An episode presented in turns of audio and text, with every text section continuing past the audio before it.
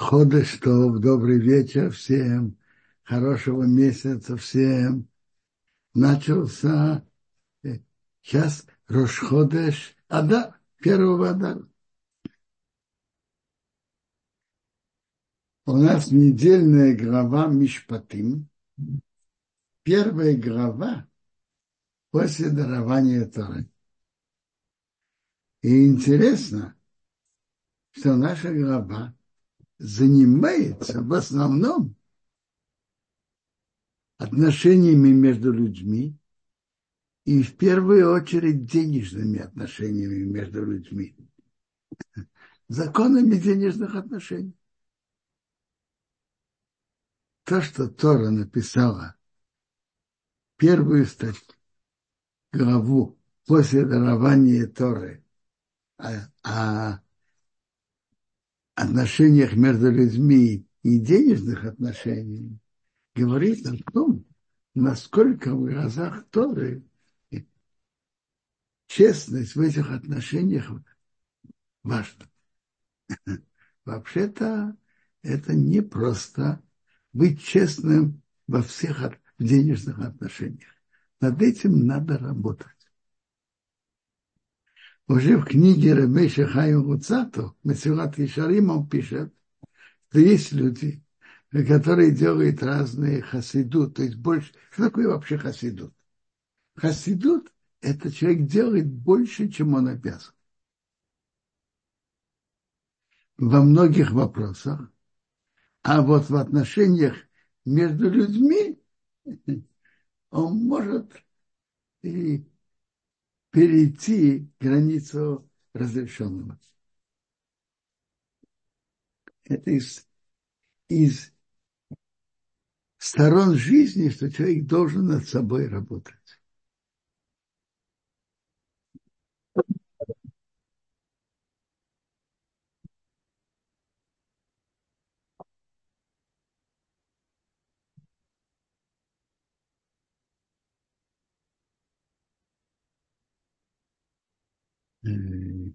Так давайте будем читать главу. Эти мишпатим, что ты положишь перед ними. Мишпатим – это, это законы, которые мы понимаем человеческим разумом. Так кто начинает закон об отношении в особых случаях, но учится отсюда, что о справедливости в каждом случае. Ты купишь раба, еврейского раба, шесть лет он будет работать, а в седьмой он выйдет свободным. Если он сам вошел в рабство, он сам выходит. А если у него есть жена, жена выходит с ним. Уже спрашивают наши мудрецы, а он продал себя в рабство. Она не продала, не продана. Ведь это означает, что что покупает себе раба, он обязан кормить также и жену и детей. Так жена выходит, до этого хозяин и ее мужа должен был ее содержать. А когда муж выходит на свободу, она тоже выходит на свободу. Если господин даст ему жену, между прочим, надо знать информацию, что еврейские рабы были только э,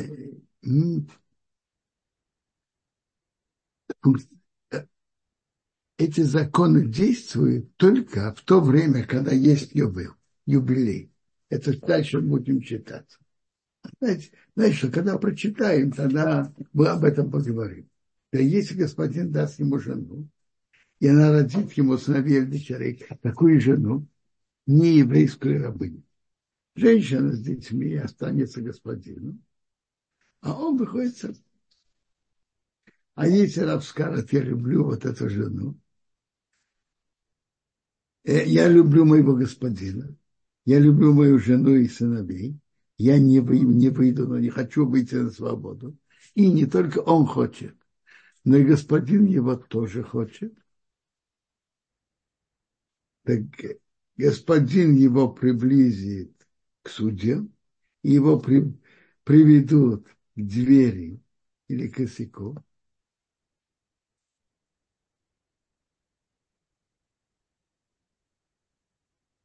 Раши говорит, имеется в виду дверь. Но это должно быть присоединено как и косяк. Прошу прощения, не косяк, а вот эти...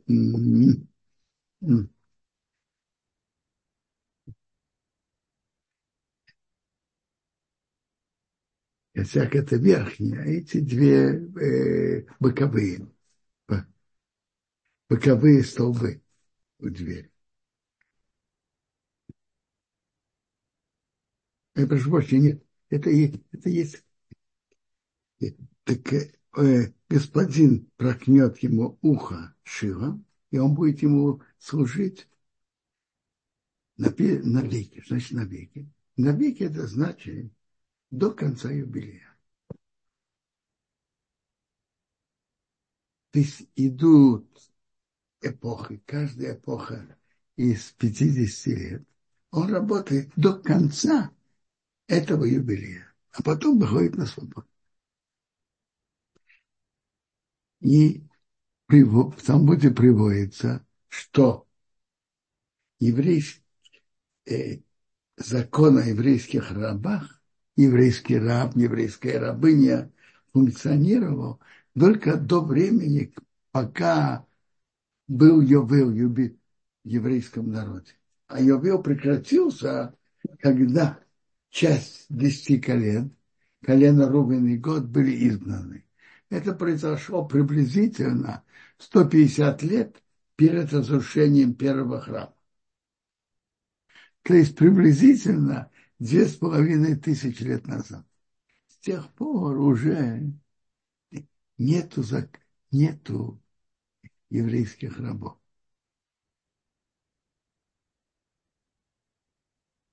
А вообще Гемора говорит, что человек должен заботиться о своем рабе еврейском, как и о себе. Он с тобой в еде, с тобой, с тобой где, где он спит и так далее. И если человек прода, продаст свою дочку в рабыне, то есть папа хозяин, когда он над своей дочкой, когда? До ее совершеннолетия, до 12 лет. И она не выходит как рабы. Рабы выходят, выбили им зуб или глаз, у нее этих, этих законов нет. Теперь, если она плоха в глазах ее господина, обычно для чего покупали рабыню малолетнюю? Присмотреться к ней. Может быть, это будет пара для хозяина или для его сына. Если она то видите, как написано, если она плоха в глазах господина. То есть основной смысл продажи, чтобы присмотреться и, и взять ее в жену, которого он должен взять в жены йода, так э, он выкупает. Значит, выкупает. Папа может вернуть часть денег который причитается за оставшееся время работы, и хочет хозяин или нет, она выходит на свободу. То есть, о, допустим, он продал ее, что было шесть, она тоже работает только шесть лет. Предположим, он продал ее совсем маленький в шесть лет. И она должна была работать шесть лет. Шесть лет за 600 монет каждый год за, за 100 монет. Прошло три года, прошли три года, он приносит 300 монет, и хочет хозяин, не хочет, она выходит на свободу. Чужому человеку он не, не имеет права продать, когда он ей изменил. А если возьмет для сына в жены, так по всем правилам еврейских девушек надо с ним вести себя и если тот, кто-то, что взял такую рабыню, возьмет себе другую жену, так питание, одежду и близость этой рабыни он не имеет права уменьшать. Интересно, где в Торе говорится обязанность, обязанностях мужа относительно жены? В случае с этой рабыней. Он пишет о ней, и то же самое, каждый муж в этом обязан перед своей женой. А если три эти действия не были, не возьмет жены ни себе, ни своему сыну, и папа не выкупил, она выходит свободно без денег. То есть, когда наступает совершеннолетие, она выходит на свободу. Кто ударяет человека, и тот умер, он должен быть умертвлен. За убийство смертная казнь. А вот который не подкарауливал, а Бог по, по, э, сделал ему это под руку, я сделаю те места, как он убегает туда. Он убегает в город убежище. За нечаянное убийство его выселяют в город убежище. А если человек сознательно станет на другого убить, хитро, хитро, от моей, моего жертвенника возьми его на смерть. Даже он коин и хочет вести службу, нет, бери его на смерть. Те, кто ударяет отца или мать, смертная казнь. Тут не написано, он умер. Он ударяет, что вышла кровь, или вышла кровь наружу, или синяк, внутри вышла кровь. Полагается смертная казнь. Кто крадет человека и продает, и он в его руке находится, нашли его в его руке до, до продажи, смертная казнь. Кто проклинает отца или мать, смертная казнь.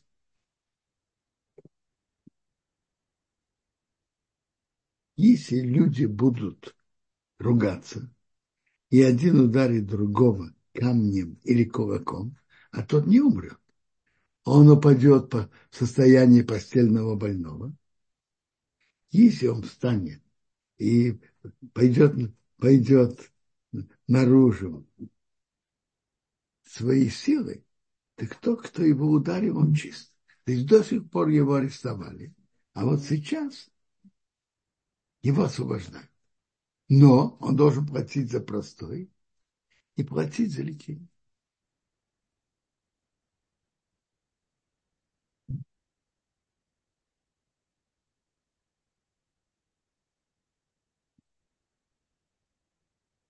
мы не успеем все. Может быть, я буду учить часто.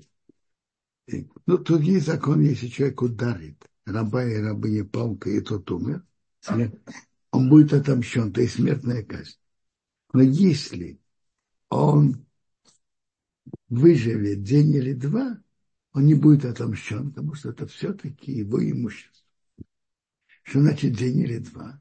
Если он проживет тут, то ему не полагается смертная казнь. Когда будут ругаться люди,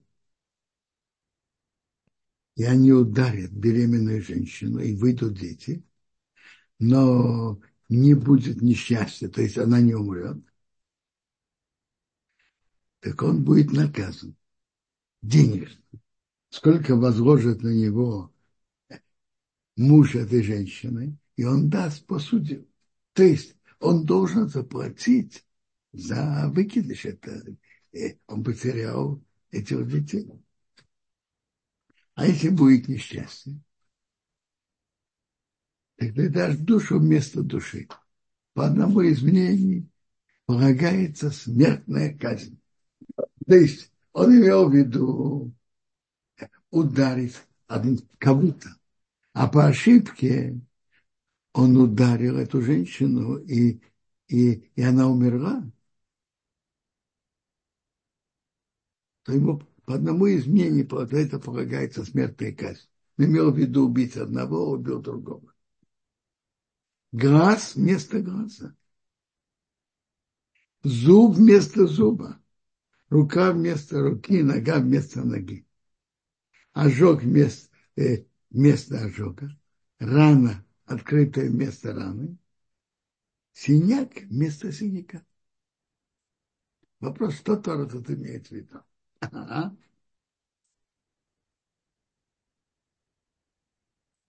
Глаз вместо глаза, зуб вместо зуба, рука вместо руки, нога вместо ноги. Что тут Тора имеет в виду? Да давайте, ну, есть предание, есть предание, что имеется в виду денежное возмещение, а не буквально за глаз выбить глаз. Это можно даже и видеть и прошлого отрывка. Вы помните, мы читали, один ударил другого, спор, поспорили, поругались, один ударил другого камнем или кулаком, и тот слег. Ну, как вы думаете? Были раны? Были, были раны, были синяки. А написано, что он должен платить за простой, что он вообще не может работать, и за лечение.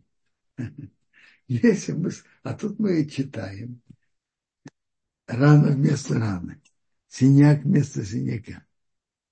Если действительно э, за рану надо дать тому, кто ударил, сделать ему рану, так они квиты.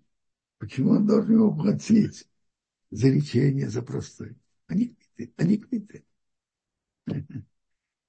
Видим ясно, что имеется в виду денежное возмещение. Вопрос другой. Почему Тора написала в такой форме? Почему вот Тора не написала просто и ясно? Один ударил другому, сломал руку, сломал ногу, пусть платит денежное возмещение. Почему Тора так не написал? Теперь Морал из Праги отвечает на это так. Тора своей формой, как она пишет, она не только указывает нам практические законы, она также воспитывает нас. И она воспитывает именно той формой, как она пишет. Было бы написано, кто-то выбил глаз, пусть он платит денежное возмещение, мы бы подумали, что кто-то вывел другому глаз, морально, это то же самое, как он сломал дорогостоящие, скажем, э, дорогостоящую машину. Нет, Тора, Тора не считает так. Тора нам говорит, вообще-то ты выбил другому глаз. То, что полагается мера за меру. Полагалось бы тебе сделать то же самое. На практике Тора не велит этого делать. Но вообще-то, в принципе, это мера за меру. То, что ты сделал другому, полагается тебе. И это Тора пишет. На практике Тора не велит этого, этого делать. Человек ударит, выбьет глаз раба или глаз рабыни, выбьет ее, так он бы должен ее отсосать на свободу вместо глаза. А если зуб раба и зуб рабы не выбьет, он должен выслать на свободу вместо зуба. В чем смысл этого закона? Чтобы хозяин раба, речь идет о гойском рабе, не еврейском рабе. Так, чтобы хозяин был осторожен, чтобы он знал, он выйдет ему глаз или зуб, Раб выйдет на свободу, он потеряет свое имущество. Быть, будь осторожен. Дальше Тора нам сообщает, что если кто-то забодал мужчину или женщину, и они умерли, так надо его забросать камнями. Хозяин не виноват. А вот если это происходит четвертый раз. Три раза он уже западал и, и убивал людей. И в четвертый раз это произошло. Его предупредили. И в четвертый раз он убил кого-то. Так э, быка надо забросать камнями. Но и хозяину тоже полагается смерть. Как ты не берег своего быка, э, который убивал людей несколько раз, и тебя предупредили. Ты должен был его сторожить. Либо зарезать, либо оберегать. Что значит полагается смерть? Не полагается смерть э, от суда за то, что его бык забодал. Смерть перед Богом. На, на него накладывается выкуп, и он его платит. Выкуп, выкуп э, своей души, как него послушно. Он платит выкуп, и смерть от Бога от него уходит.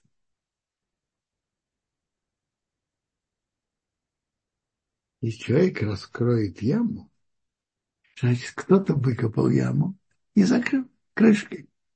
А другой человек проходит, убрал крышку. Он несет ответственность за эту яму. Ты открыл крышку, яма сейчас стала открытой. Она была закрытой. Она никому не, мог, не наносила ущерб.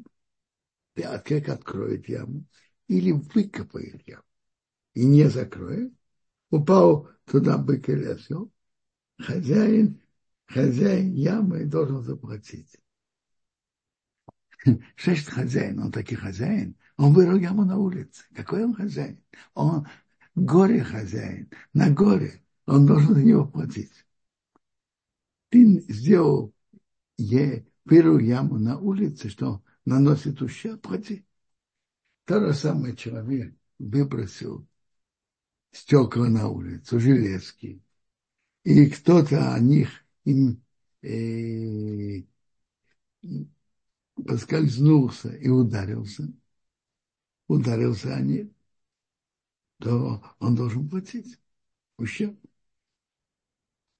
Человек несет ответственность за то, что он выбрасывает на улицу.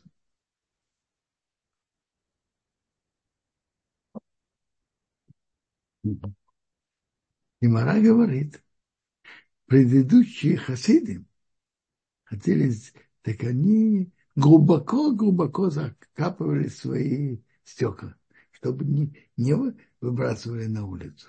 Очень аккуратно. И глубоко, не просто закапывали, глубоко закапывали. Что когда пахают, чтобы они не вышли.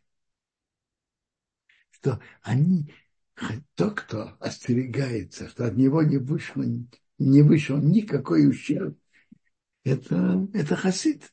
Он делает больше, чем он обязан. Гемора так называет его хасид.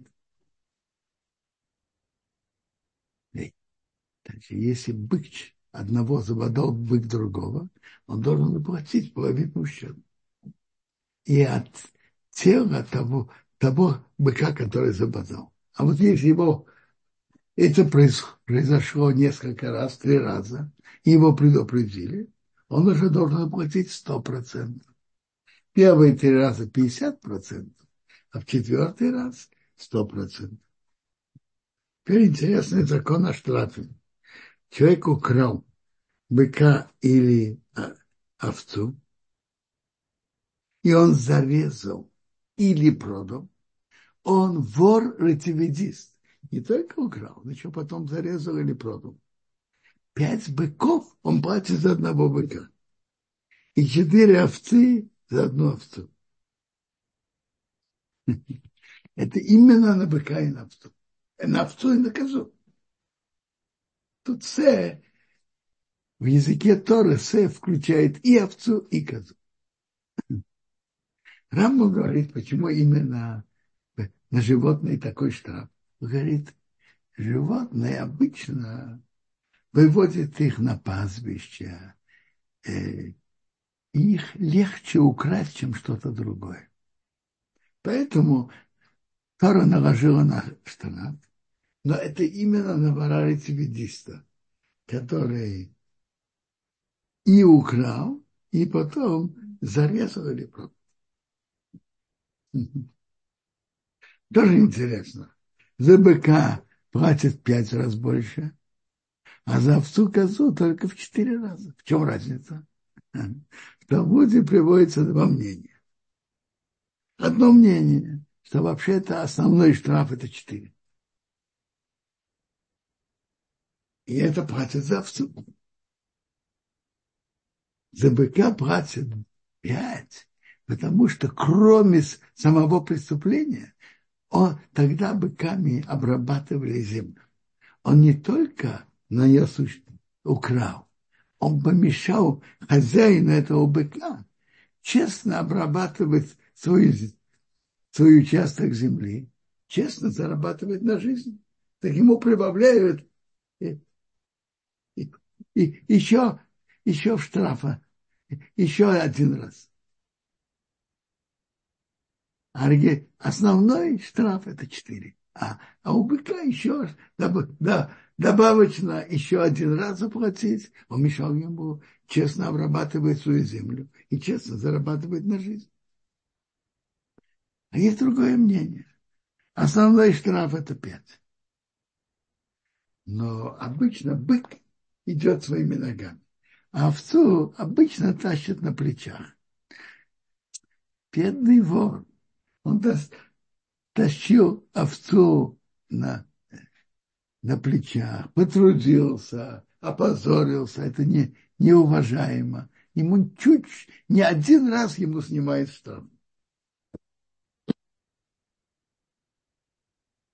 Если подкопе был найден вор, его ударили, он умер, него нет крови. То есть тот, кто его убил, не полагается смертной казни потому что тот, кто идет подкапывать и войти в дом другого, он понимает, что хозяин не согласится отдать деньги просто, имущество просто так. Так он имеет в виду, если, если хозяин дома станет против меня, я его убью. Так он идет убивать хозяина. Поэтому хозяин имеет тоже право на это. А вот если знает точно, что он хозяина убивать не собирается, так э, э, он имеет права его убивать. Вора. Он должен платить. Вор должен платить. Если у вора нет денег, его продают в рабство за его воровство. И то, что мы читали в начале главы, кто был продан в рабство, он был продан в рабство из-за того, что он украл. Если было найдено у него, у него ворованный предмет, бык или осел, или овца, коза живыми, он еще не зарезал, он должен заплатить два раза. Это штраф.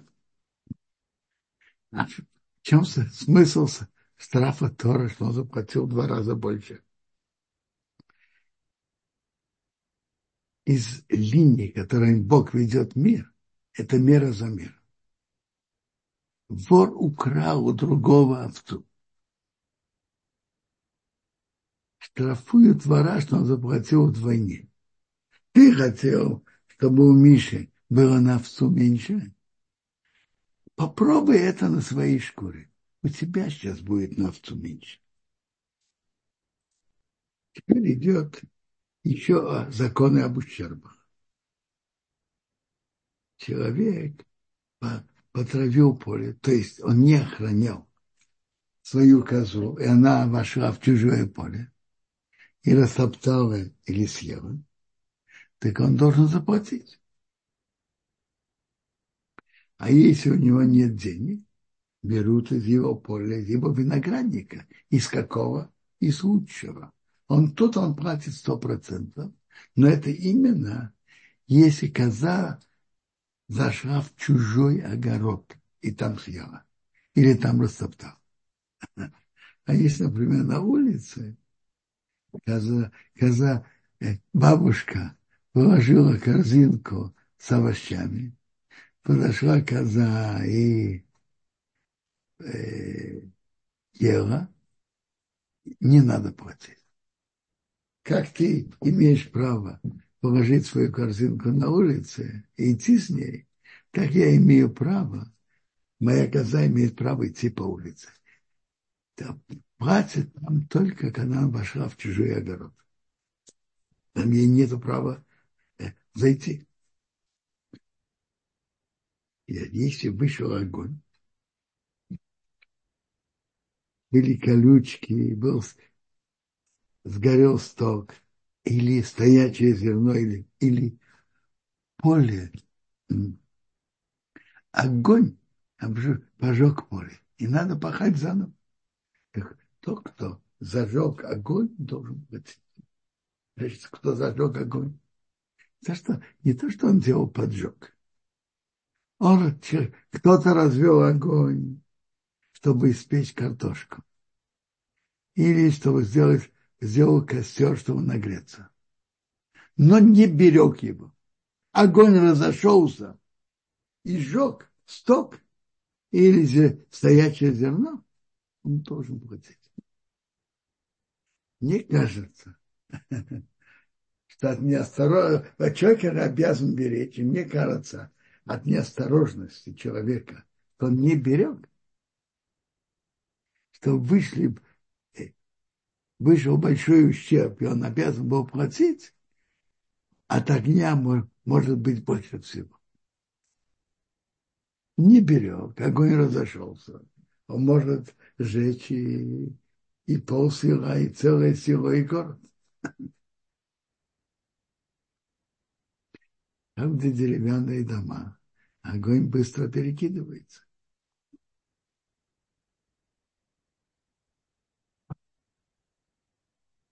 И мы говорили о законах, запретах нанесения ущерба.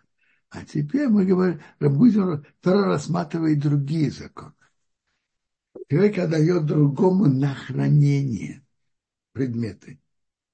Человек дает другому серебро, или деньги, предметы охранять. Так если было украдено, он, платит, он платить не должен. Но если нашелся вор, вор должен заплатить вдвойне. Кому он платит вдвойне? Хозяин этого предмета. А если вор не нашелся, так они идут к суду. Если он не протянул руку в предмет другого. За каждую вину, за быка, за осла, за овцу, за одежду, за все, каждую пропажу, до суда приходит, придет, и он, кого суд обвинит, он должен платить дважды другому. То есть он должен идти в суд и должен клясться, что произошло с этим предметом, он должен клясться, что он хорошо охранял, и что это произошло только, это произошло не по его оплошности. Он должен клясться, что это не у него. И что произошло с этим, с, этой, с этим предметом?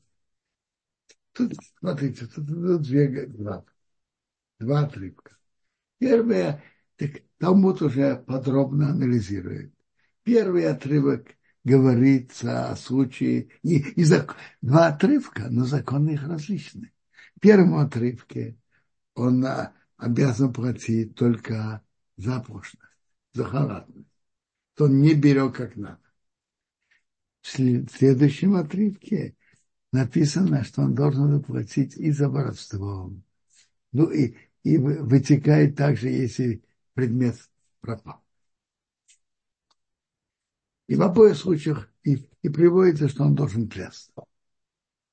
Почему в первом отрывке он платит, несет ответственность только за халатность, а во втором он несет ответственность и за то, что предмет украден. Так Талмуд говорит, в первом, в первом отрывке речь идет, если кто-то принял на хранение бесплатно тогда он несет ответственность только за прошлое. Во втором отрывке речь идет, что он взял на хранение и получился это. Вот. Тогда он несет ответственность и за кражу тоже.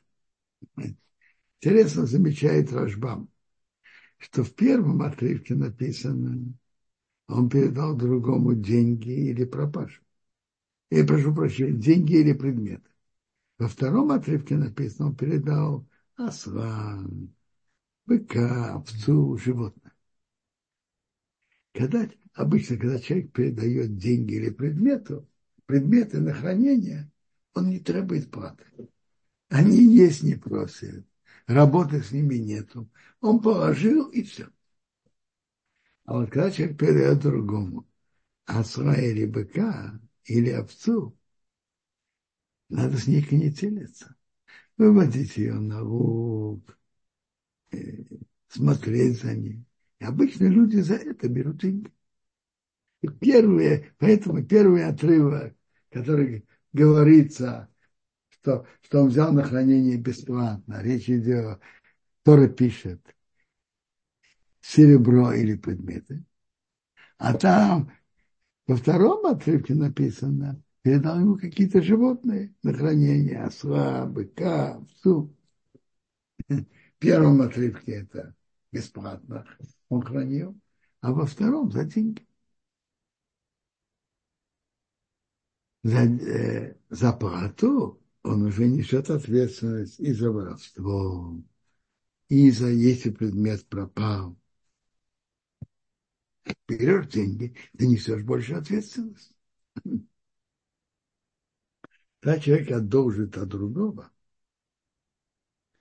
и предмет сломался, или животное умерло, он должен платить.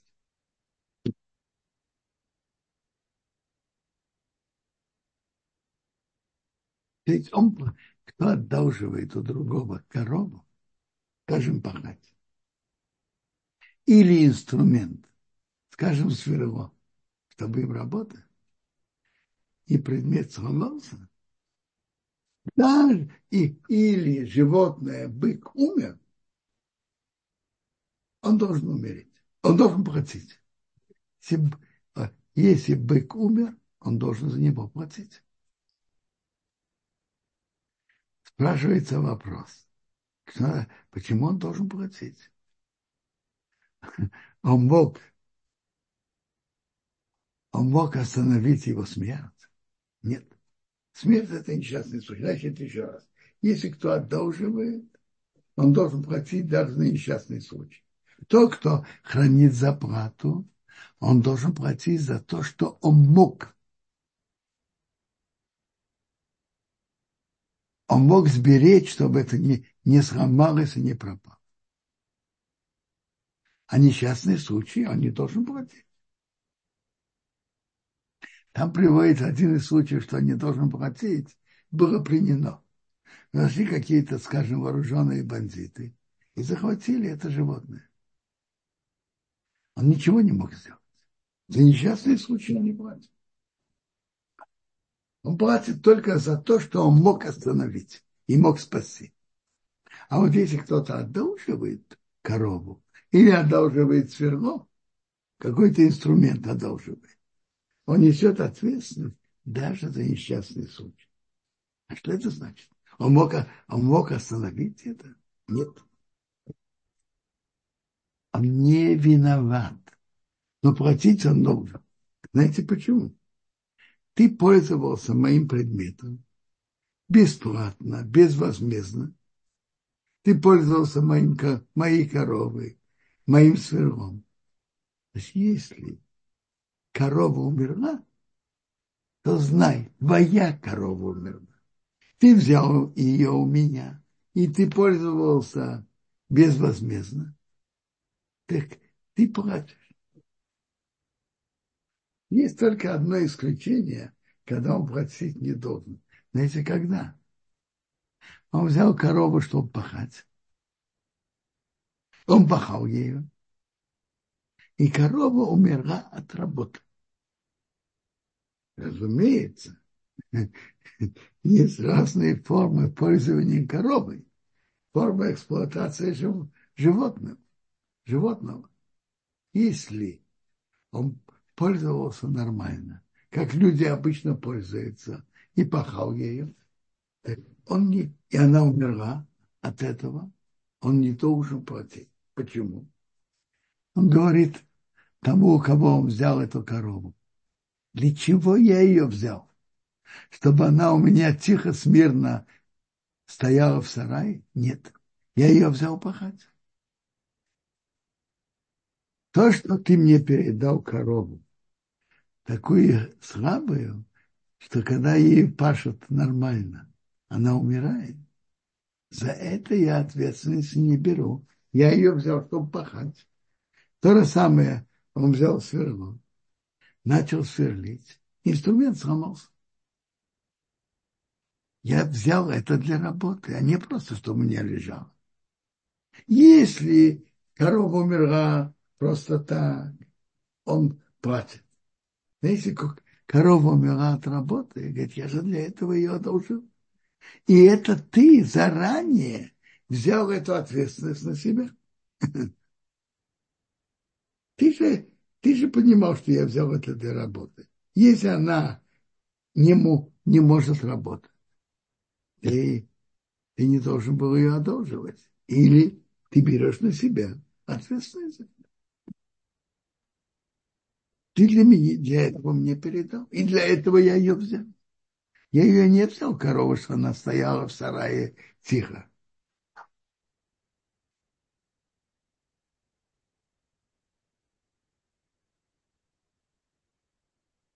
Человеку говорит девушку, девочку, не обрученную, и имел с ней отношения, он должен ее взять жену. А если папа не хочет ему, ему дать, так он должен заплатить. Он платит. Сколько написано? 50 шкалин. Он платит что?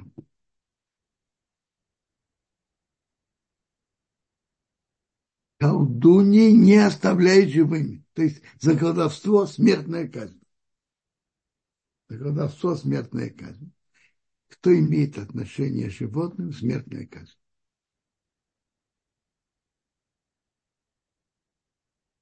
Кто приносит жертвы идолам, полагается смертная казнь.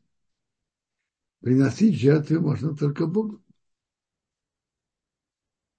А пришельца не обижай и не доби его, потому что вы были пришельцы в земле египетской. То, что было у тебя, не обижай другого. Ты же знаешь, как чувствует себя человек не в своей стране. То же самое не еврей, который принял еврейство, не обижай его. Ты, чувств, ты можешь чувствовать и ощущать, как, как ощущает себя человек в чужой стране. Никакую вдову и сироту не мучайте. Это особые отношения. И написано страшные слова, кто их мучает. Что, что это к нему вернется. Что тот, кто его обижает, страшные слова. Жены ваши будут вдовами. Я убью вас мечом, мечом жены будут вдовами, а дети сиротами. Страшные слова. То есть а вдову и сироту не обижайте. Вдове и к сироте должно быть особое отношение. У вдовы сердце сломанное, и то же самое у сирот. Должно быть к ним особое отношение. Ну, что такое вдова? Пока она не вышла заново замуж, она вдова. Что такое сирота? Есть много людей в 30, 40, 50, 60 лет, которые сироты. Нет. Тора говорит о сироте, как Рамбам определяет, сирота – это тот, кто не может справиться с тем, что ему нужно сделать в жизни сам не справляется. Он нуждается с помощью взрослых. До возраста, что он не стоит на своих ногах и нуждается в помощи взрослых, это сирота. А если он уже стоит твердо на своих ногах и умер, умерли у него отец или мать. Сирота это либо по отцу, либо по матери. В обоих случаях это сирота. Но сирота, как определяет Рама, это тот, кто не справляется своими нуждами сам. Он нуждается в помощи взрослых. А тот, кто взрослее, конечно, он тоже сломан, но он не входит в эту категорию. Так сирота надо, должно быть особое деликатное отношение. Но если есть вопросы, пожалуйста.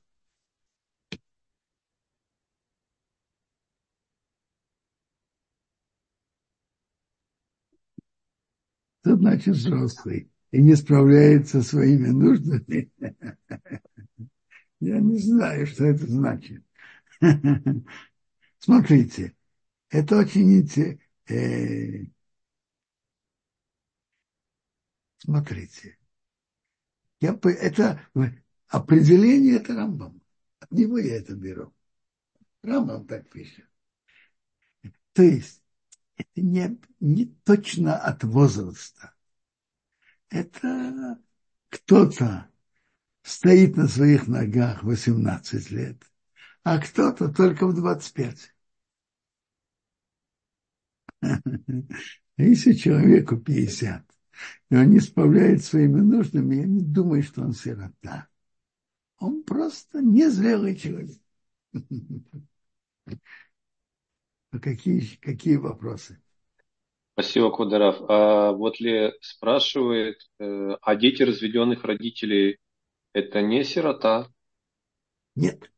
Конечно, их положение совсем непростое. Когда у ребенка очень важно, чтобы папа с мамой были вместе. И папа важный, и уважаемый, и мама важная и уважаемая. Он чувствует уверенность в себе и в жизни. Но все-таки он не сирот. По закону Тора он не сирот.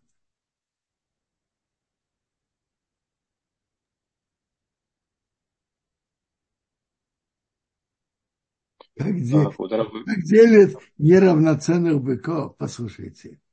И, и в тексте Торы написано, что если бык одного забодает быка другого, быка другого, то берут, продают живого быка, который бодал, и жертву, которую, скажем, забодали, и она умерла. Тора пишет кратко, но Тора имеет в виду определенный случай, когда оба быка имеют ту же стоимость. Тора говорит именно, имеет в виду именно этот случай. Если бы не так, то иногда может быть, если делить и того быка, и того, иногда э, тот хозяин быка, который забодал, он может даже выиграть от этого. Очень просто. Бык.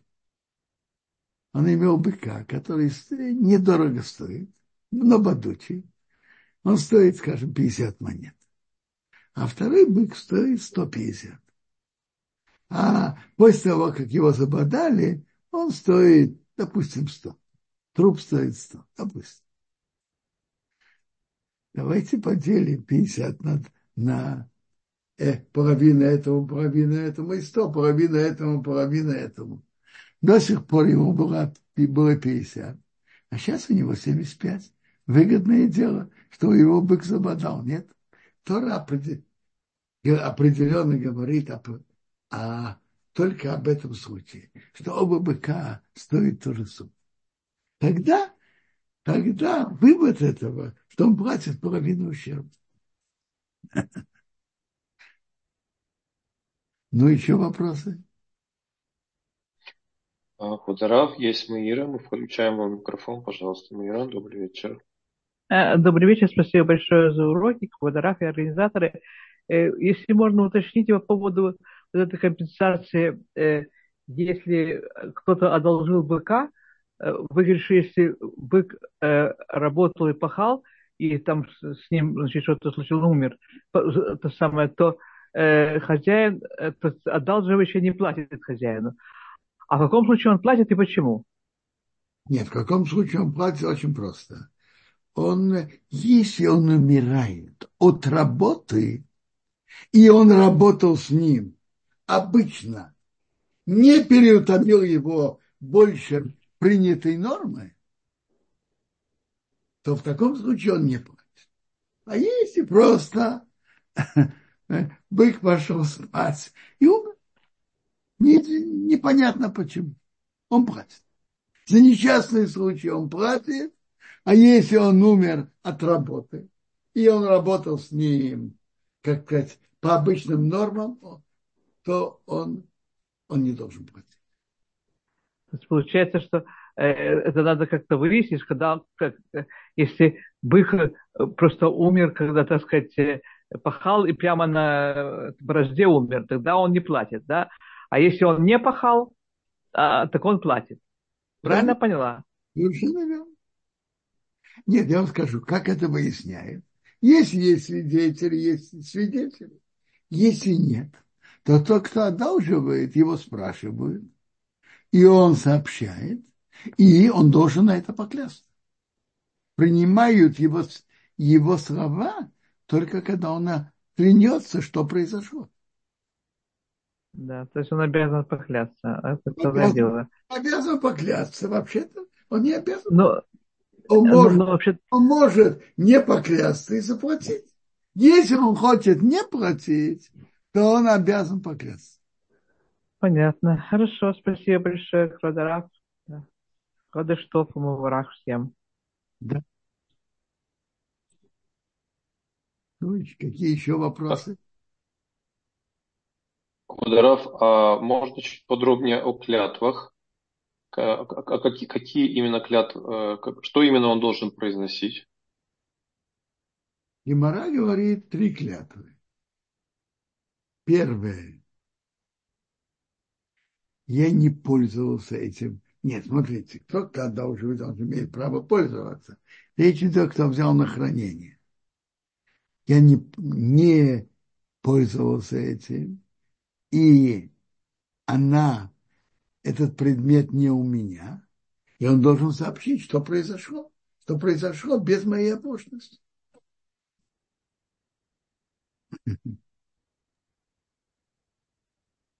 Он сообщает, он клянется на то, что произошло. И он клянется, что это не у меня. И он клянется, что я этим не пользовался, потому что он этим пользовался для себя без разрешения, он несет ответственность за все. А если он не может поклясться по той причине, что он не уверен, возможно, он э, действительно как-то воспользовался в свою пользу? Смотрите, тогда ему... он воспользовался и вернул на место, то, может быть, это уже он вернул.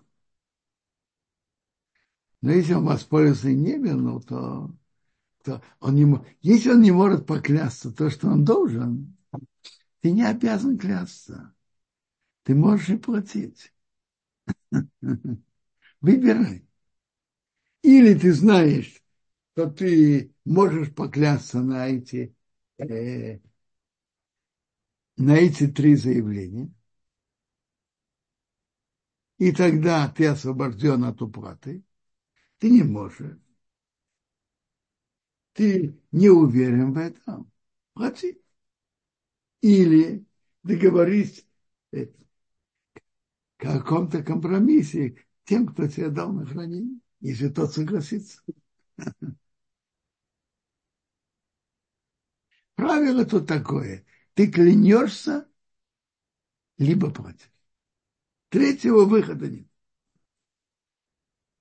Ты клянешься, то ты должен клясться, либо ты платишь.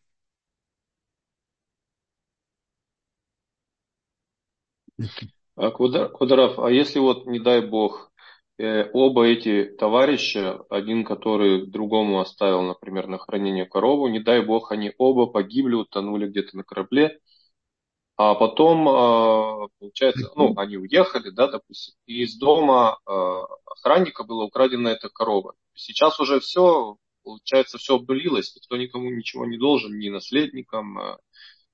То есть получается, что ни сыновья охранника, ни сыновья хозяина, они между собой уже никаких дел не имеют. Между собой. Не понимаю.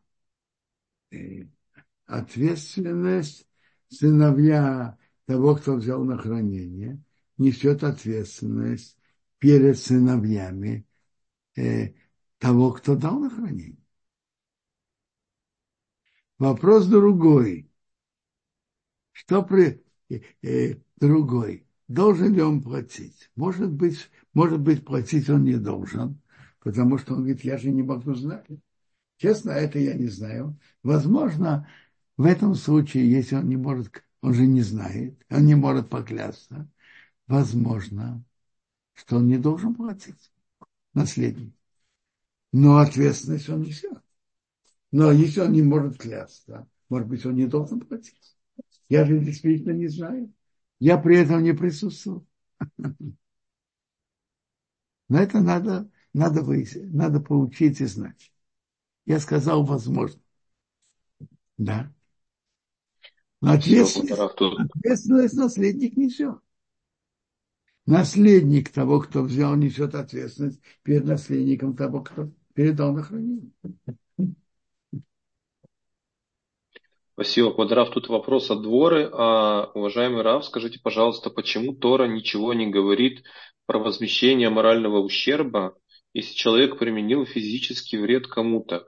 Ведь если, не дай бог, кому-то выбили глаз, то это проблемы на всю жизнь и физические, и эмоциональные. Смотрите, как делает расчет оплаты? Это, это, это верный вопрос. Как, как ведут, э, смотрите, ведут оценку, сколько стоит человек с глазом, без глаза, как это, это, это входит в расчет. Но интересно, приводится, что даже они могут смещать э, ущерб, он имеет перед ним моральную ответственность, и он должен у него попросить прощения и как-то постараться, чтобы тот ему простил.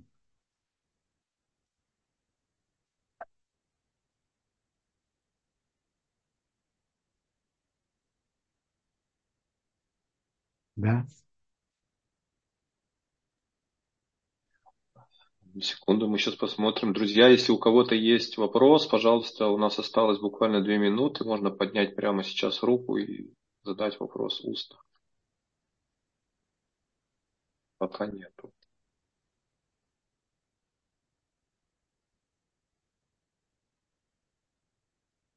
Это вот, это вот это правило, которое Тора установила, как кто-то передает на хранение, так э, знать мы, никто не знает, кроме него. Он должен поклясться. Но интересно, если это произошло там, где были люди, он должен привести свидетеля. Но никого не было. Он, он клянется. Да. Кто-то... А, Михаил, да. да, я вижу вашу поднятую руку. Михаил, если, пожалуйста, Микрофон включен, можно спрашивать.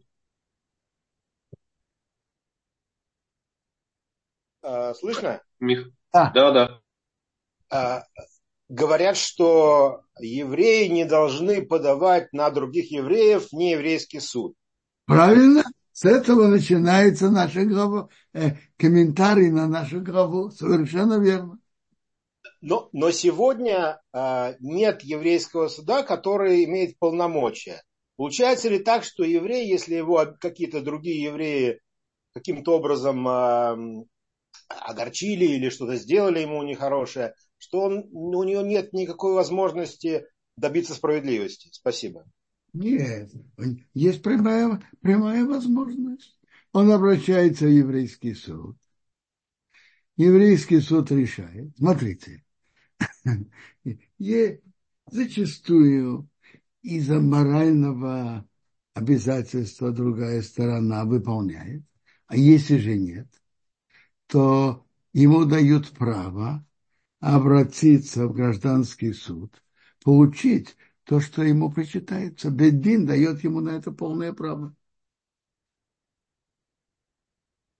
Если тот действительно не выполняет свою обязанность, то обычно Бедин дает ему право обращаться в гражданский суд и получить то, что ему полагается.